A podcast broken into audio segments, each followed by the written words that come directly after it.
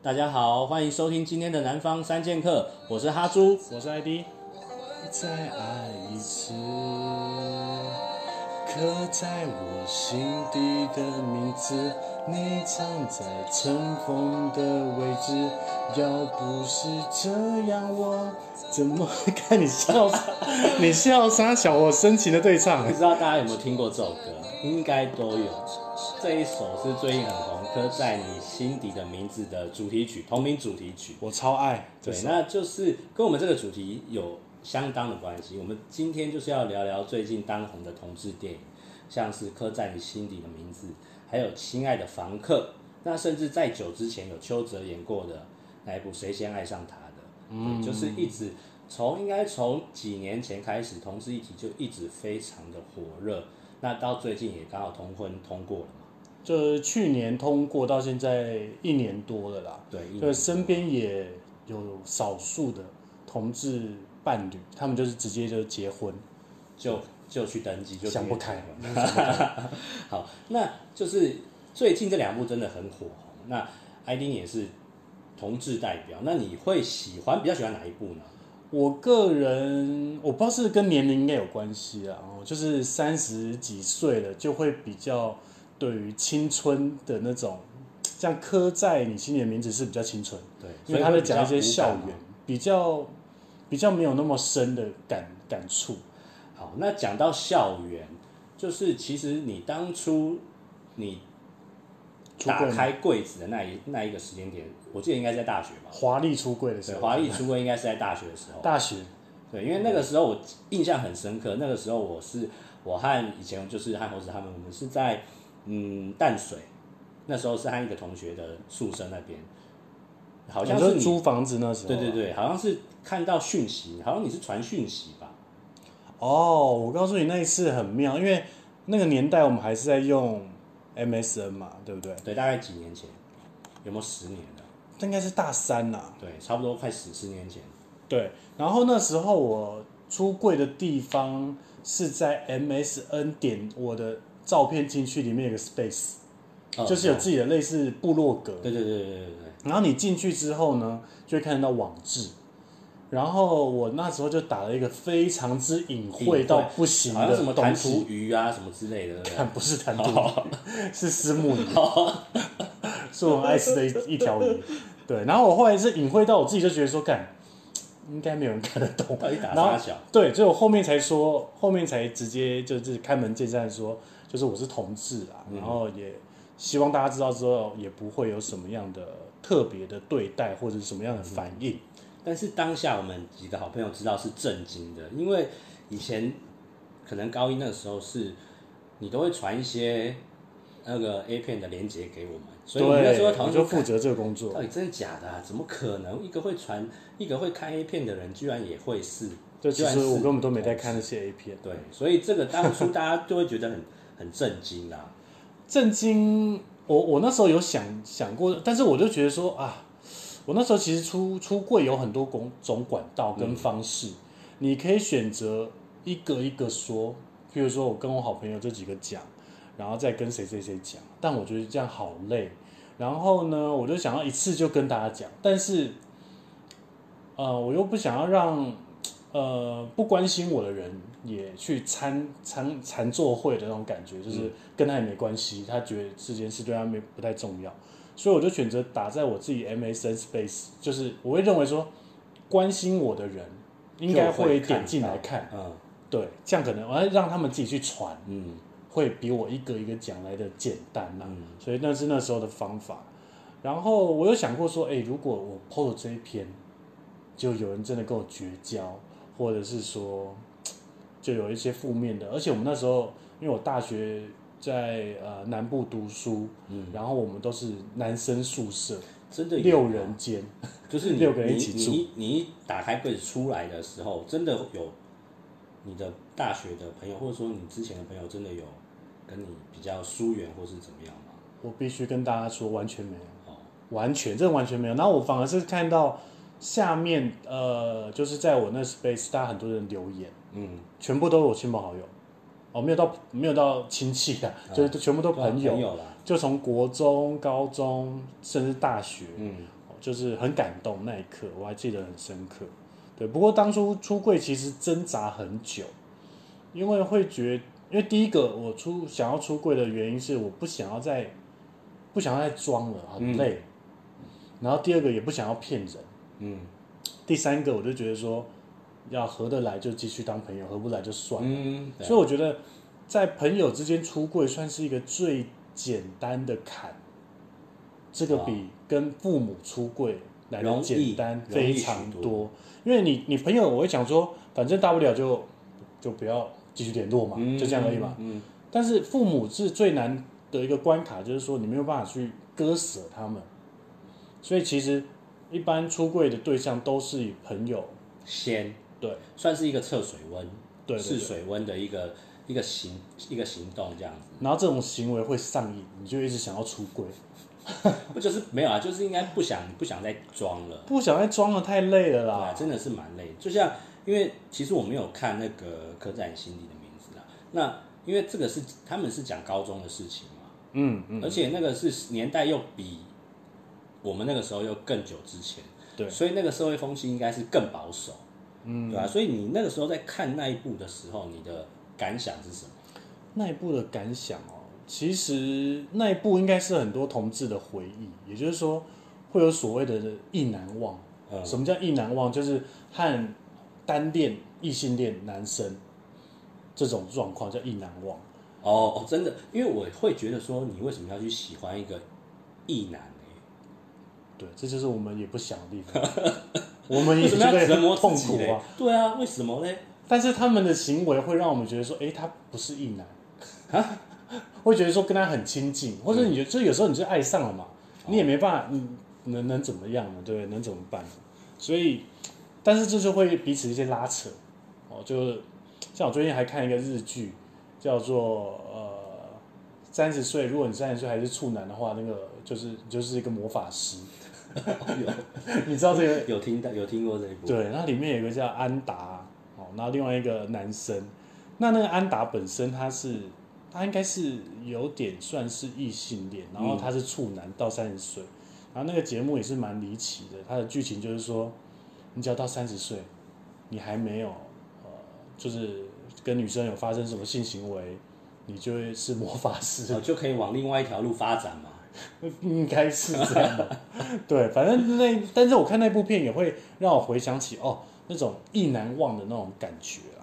所以刻刻在你心里的名字这一部就是有比较偏那个路线。嗯然后它结局是比较，悲催的，它结局是其实是比较好的，嗯但是呢是当下可能很悲催，就是到到这个电影尾声的时候，嗯，哦，突然两个老年人的演员跳出来， 我们就大梦初醒，然后看 怎么怎么突然这样来吓我们。 然后那结局是好的啦，那结局是好的。然后《亲爱的房客》，我反而是会比较有印象的一部片，为什么？因为它比较贴近生活嘛，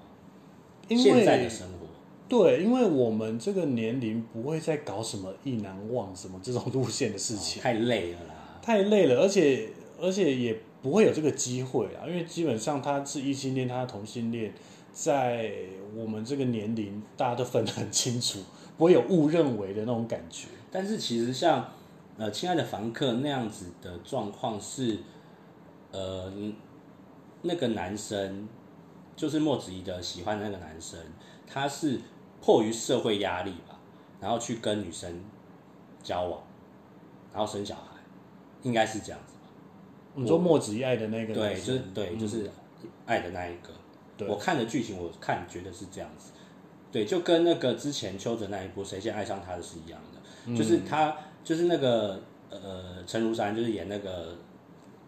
老公那一个，演男生角色那一个，嗯他是跟邱泽相处了交往之后呢，迫于家庭的社会的一些压力，又去跟女生结婚，然后生了小孩。后面他是因为得生病之后，他才觉得说要面对自己真实内心的想要的东西，他所以他才又回去找邱泽。嗯，对啊，所以这两部片是不是都是先跟异性恋结婚，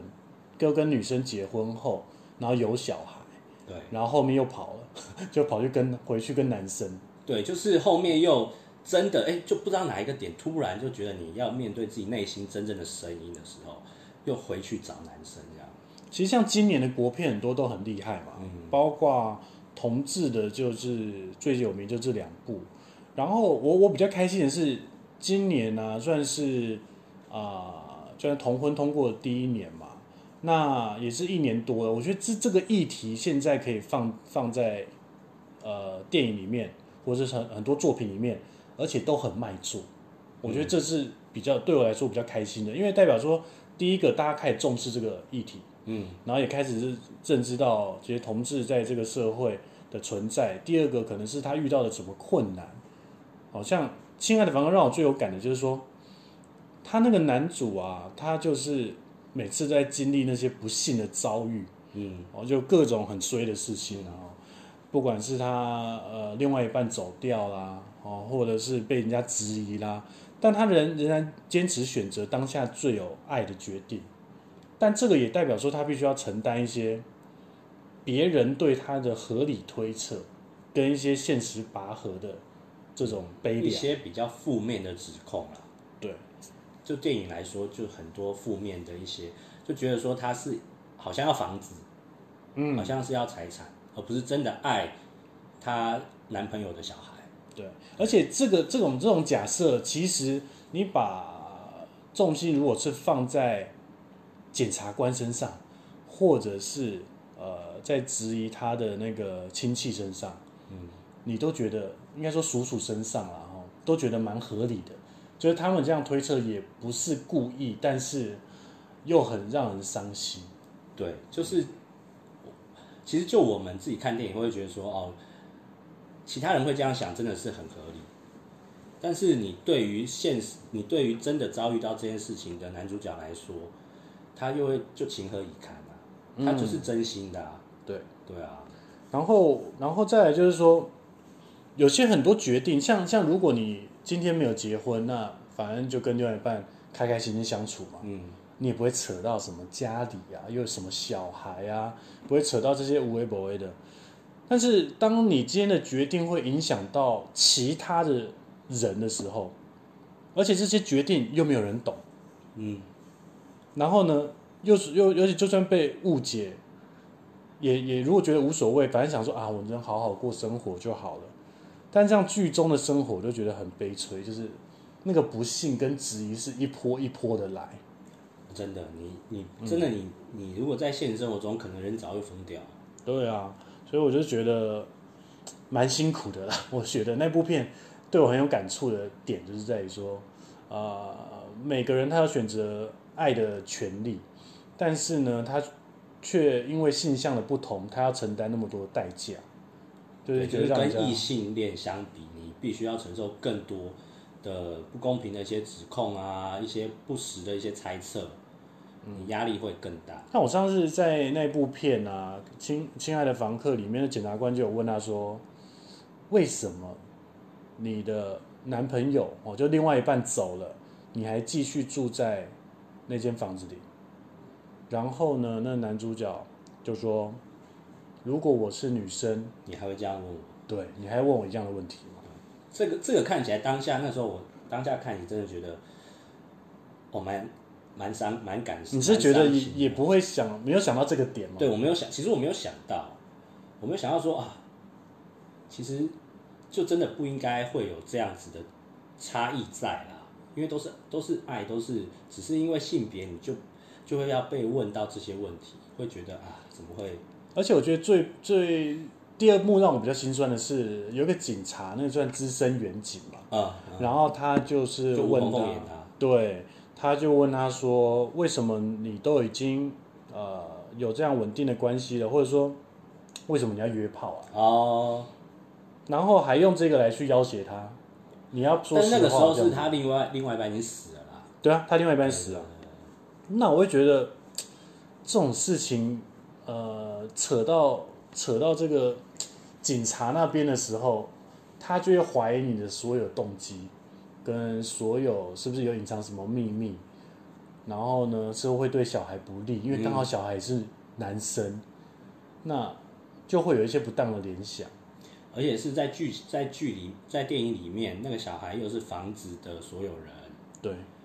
就整个一环扣一环。对，所以警察就会做出这些看似合理的推断，但是对于男主角来讲是一个很很严重的一个指控。嗯，所以变成说那男主他为了要降低伤害，要去配合警方，然后呢，又是为了要尽快要解决嘛，因为要妥协，嗯，然后为了这些爱啊，要割舍一些事情，为了要厘清真相，还要把那些好不容易结痂的伤口扒开，让外人来做评价。嗯，也就是说，当初我因为爱他，然后反正我们去爬山，然后另外一半就高山症。嗯，走了，然后现在换阿嬷走了，但阿嬷走也不是他害的，对啊，明明是他孙子，但他为了要袒护孙子， 他自己扛下来。我扛，然后扛了又被人家怀疑说，是不是你在从中作梗？对，是不是你要你要我们家的家产，你要房子，就会把这个动机简化到的，就是让人家很心寒的一个地步。所以这也是这部片这这部戏是让我完全没有想到，呃，也会有这样的剧情的发展啦。所以我觉得让阿嬷跟那小孩也是超会演，啊对，这部真的刻画的我觉得还不错啦。嗯，所以到最后就是眼泪失手，对，就家庭这一块，嗯，我觉得这一块就家庭这一块真的，呃，刻画的真的很蛮，我觉得是蛮深刻嗯的，对啊。那再来就是，因为我们当初是大学的时候知道你你对嗯出柜这件事情，那你是比较后面才跟你家人讲，对那其实这个部分其实最困难的，超级无敌困难。对啊，我还记得我第一次，应该说，呃，和朋友出柜之后，当然就比较自在嘛，再也不会人人家问我说你喜欢看什么片，然后你喜欢什么样的女生，想要帮你介 绍啊，然后觉得哪个干嘛女生比较正。嗯哎、其实问这问题对于我们同志非常痛苦，因为我们不知道回答什么，然后也不想要骗人，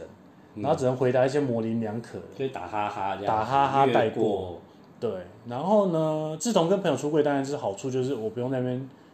不用在那边跟人家，跟人家那边装装说自己是呃喜欢女生还是怎么样，然后也不用打哈哈。然后第二个是和家里出柜，这个是比较辛苦的。我还想想到第一个出柜的人是我我哥哥，我和我哥出柜也是还蛮蛮好笑的，就是那时候。啊、他就在用电脑吧，他不知道为什么突然问我说：“哎、你怎么都没有交女朋友嗯？”然后我就跟他说，我就顿了蛮久，嗯，我就跟他说你，是在考虑要不要直接跟他讲？对，哦，我在想说现现在是不是这个正确的 timing，嗯 O 不 OK？然后我后来想一想，我就跟他讲说，但是我对女生没兴趣。然后他又沉那寂变成了你十变成你秒，哥顿了一下， 对，就换我跟顿了一下，然后他说，嗯，那那不然你喜欢什么？哦他就黑人问他有我反问 你，有，然后然后我就说，呃，我喜欢男生。他说，哦，那爸爸妈妈知道吗？我说不知道。他说好，啊，反正他是第一个知道的，嗯而且他那时候是背对我，因为他在用电脑，嗯然后我坐在沙发后面，嗯，用这样的方式出轨。所以他其实的反应是比较蛮平静的啦，他蛮平静的啊，他很能接受啊。那我也觉得，应该这个兄弟姐妹应该是比较比较能容易接受理解对啊啊，比较可以理解，而且年龄比较相仿，对，也比较想法。然后第二个的话，才是跟我妈。啊你们是不是？我记得你是说有去上什么心灵课程还是怎么样？啊，心理课程是跟我爸出轨。哦，对，其实我我我是先跟我妈出柜，然后出柜是那一次也是在，因为我跟我妈有一个好习惯，就是啊晚上都会去、呃青年公园去快散走步聊天之前的时候啦，嗯然后这样子走个两圈，那大概一小时就会走回家。然后也是问到类似的问题，其实他们在问我之前，我都一直在在准备，哦，我会在内随心时准备要出柜，对，我心里想说，你只要敢问，林北就讲了，对我就没有在那边跟你就打开了，就打开了，对。但是没事，我当然也有也觉得，因为你突然出柜也很怪，哦对，真的 对不对？没有那个时机让你没有那个时机也很怪，所以那一次也是差不多的事情啦。那我不我是不知道我哥有没有跟我先跟我妈或先跟我爸讲。那反正我妈也是类问我类似的话题，嗯就是说，哎、那呃有没有想要结婚啦、嗯或者什么女朋友或者是什么东西的？然后我那时候跟她走的速度很快，嗯，然后我就听到这个问题，我就走 更快，不想要你知道，不想要面对，还不想要要面面对，但想要走快一对点，吧因为我不知道她的反应会什么。啊啊那我就跟她说，呃，我可能不会结婚吧。嗯他就说为什么？我就说因为我喜欢的是男生。然后你妈哦他有没有当说下抽，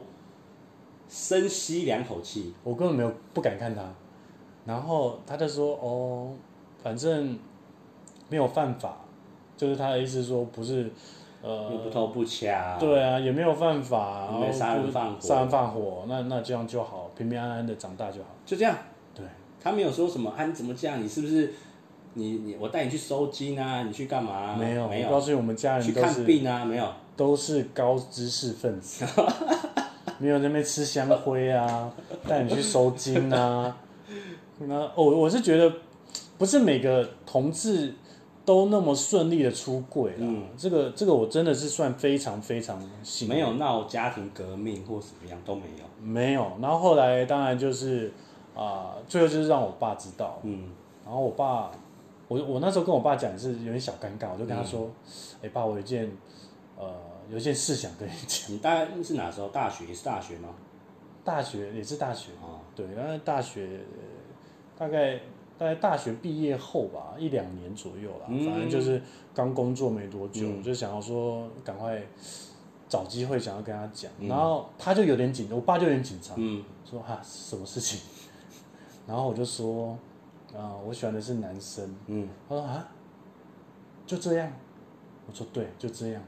他说哦，我还以为是什么什么什么什么天大的事情呢，所以他也很开放啊，所以这这段就让我觉得很感动，嗯我到现在还是很感谢他们。那自从跟家人出柜以后，基本上就是天不怕地不怕，我就没有再惊了。然后也很妙的是，亲戚朋友也不会再问了，就是因为每年我最讨厌的他亲戚朋友怎么会知道？因为同志最讨厌的就是一个节日叫对过年，啊，过年大家就会问嘛。每次过年一定是问到爆不止不止同志讨厌啊，单身的也讨厌。哦，直男们也是会有这样很辛苦的地方。那自从自从讲完之后，哎、他们就闭嘴了，我也不知道为什么，可能是等一下你有跟你有跟亲戚讲吗？没有，应该就你爸妈讲的嘛。对，可能啦。嗯嗯，而且他也我也想说，反正我都已经跟我爸妈讲，就基本上你已经无敌心机已经在你身上了，所以你那就是没有遇到一些亲不会戚就会就会说啊，洪德恩的啊，你怎么会这样子啊？没有啊，我介绍你医生去看啊，你可能是怎么样啊？没有，完没有全没有。对，所以我觉得我是算是非常非常幸运的啦。那我之前在同婚之前也是每年的同志大游行我都会走。嗯那走这个同志大游行，我觉得最大的意义跟价值对我来说是帮那些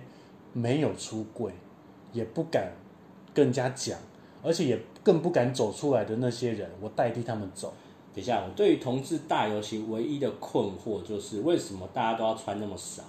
然后又要穿那么奇装异服，然后就是身体，然后就可能可能就只是一片叶子就出来了，就是一定要这么的。你当然豪迈我，我可以理解每个人都有自己的身体自主权，没错。但是你一定要这么不顾人家的眼光吗？一定要让人家觉得哦，怎么看起来不舒服吗？其实哦，这个这个话题在当初在炒同婚的时候，也被分了两派在讲这件啊事，就是有些同志就会担忧啊，嗯就想说、哦，那个同志大游行，你看那有人穿的那么暴露，穿那么少，然后被放大做检视，对，嗯然会后不会会被模糊焦点对，因为我们的诉求可能就只是要婚姻平权，对然后我们想要结婚啊，异性恋有这个权利，我们希望同志也要有。嗯然后会被打模糊仗，有人会这样担心。但是其实回到初衷啊，同志大游行的目的，它并并不仅仅只是要跟大家说婚姻要平权，那它也代表很多其他的含义，例如说奇装异服也没有什么不可以。第二个就是性这件事情，因为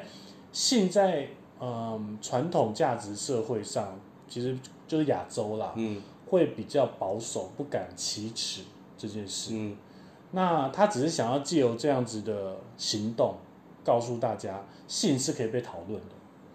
而且也应该被正视的，尤其是性需求或者是性那为什么要用奇装异服去表达这个需求？其实哈，这个跟媒体息息相关，嗯，因为你你也在媒体业， 所以我一定要跟你讲，媒体就是一个嗜血的一个行 业，也就是说，你今天如果大家都穿西装，走在路上，也不会有人鸟你，哦但你穿越少，哎，反而大家想要去了解为什么他穿那么少。哦，而且然后然后摄影机就会去捕捉它。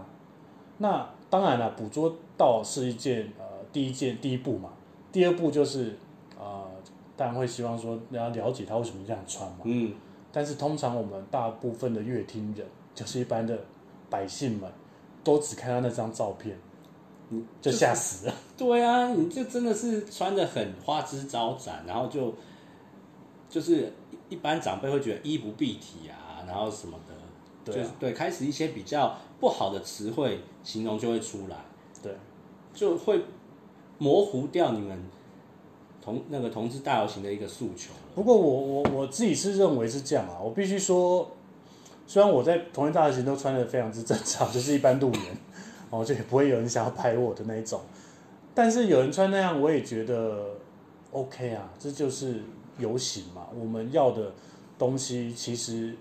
呃就是那么多元，那我们也必须包容每个不同的人，不管他今天穿的多穿的少，他只要不要踩到法律的线，就应该要保障他所有的权利。那而且那些人坦白说也是蛮小众的啦，就是比较少少的一群人，嗯，所以我我个人认为是开放的态度啦，在在讨论这件事情啊。所以所以你今年也有去吗？今年我没有，今年去呃公司的员工旅游，干超无聊的，我早知道就去同事游戏。因为今年又有一个，不知道是不知道是今年才有还是怎么样，就是有一个多元性，诶应该是是多元性别吗？今年有一个很特别是，我今天看 Facebook 嗯，啊、应该是十二月还是啊跨性别跨性别一直都都有一啊，直都有，对嗯，只不过这样跨性别，呃，也会逐渐受到重视。然后再来就是说，有些地区，譬如说云林，嗯也开始办了第一届的同志游行。嗯，那我觉得这个也是一个要给予鼓励啦，对啊，我觉得这样子让呃不同的不同的人，甚至是我觉得也可以增加国际一些曝光度吧。哦，因为对啊可以了，亚洲地区，你不要说台湾啦，嗯你说像日本也没有这样这么大型的，就是全亚洲最大型应该的就在台湾，就在台湾，所以我们是对同志相相对当友友善的一个一个一个国家，而且这也会带来粉红 经济，这是另外一个另外一个对啊话题。这个这个是同志那一块会讲的东西，就是因为对同志同志大游行这一块，然后台湾算是相对亚洲比较开放的东地方，就会有很多同志就会来台湾去玩或者怎么样。而且很多同志都很有钱，我告诉你们，他们不用养，他们不用想养小孩的，最多养一只狗而已。对，这也是。那嗯再来就是、像同恩过了嘛，你有觉得说有比较平权了吗？我觉得有诶、我觉得有比较平权嗯那是你、等一下，那你周遭的朋友有因为这样子比较敢出柜吗？因为我周遭的朋友一半一半啊，就是有些人已经出这，其实出柜不出柜这件事情跟平不平权可能会有一些关系啊哦。那只是说，通常是学生时代的时候，你不太敢出柜，嗯，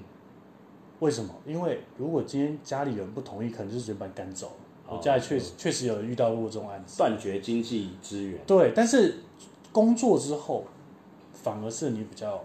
你自可以己去赚出钱柜讲话就大声了。对你今天出柜就就算不 OK，那我就去外面租房子，我去外面自己养自己。诶但是会比其较实我们还有共同认识的朋友，其实同学还没有，他也是不敢讲。嗯，对啊，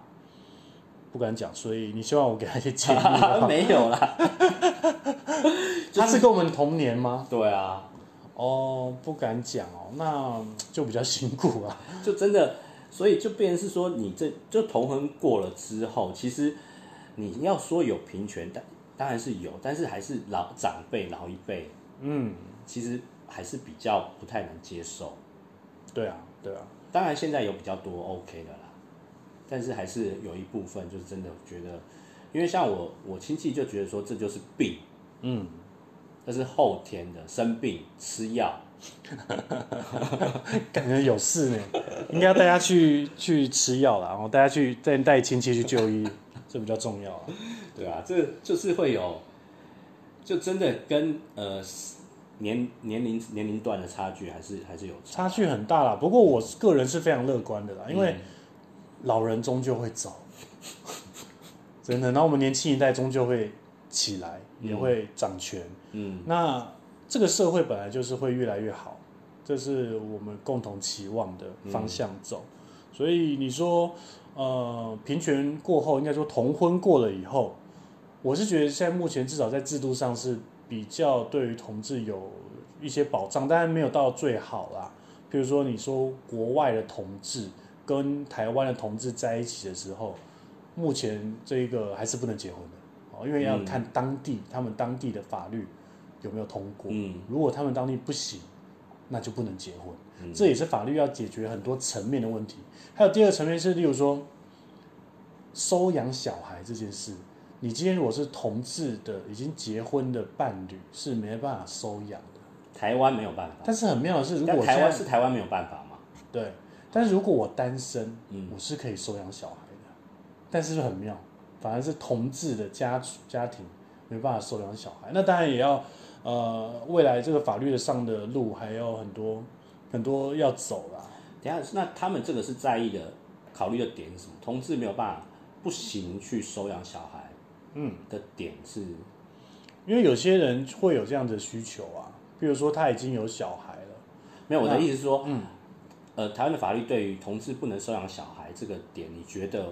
他们在他们考虑的是什么？为什么不让同志可以收养，单身却可以？这个我真的完全不懂。嗯我会觉得说，我我我的想法很简单啊，因为我认为异性恋有的权利，同性恋也是人，嗯那为什么会有不同的待遇？嗯我就画一个大问号。那当然我，我们不是法律专家，我也不知道为什么当初制定的规则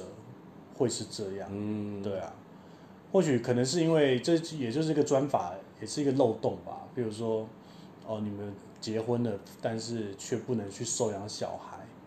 哦，因为你在专法里面你就没有这个权利嘛。嗯诶，但是如果我用民法的话，我是异性恋，我用民法结婚了，我却有这个权利可以收养小孩。嗯所以目前在实物上会有一些差别待遇，还是会在，但我认为未来是会越来越好啦。对啊，未来向是期待未来是一定会越来越好，因为像现在同志的电影都这么多了，对啊未来一定会有更多人去讨论这些东西，所以我相信台湾未来应该还会是亚洲第一个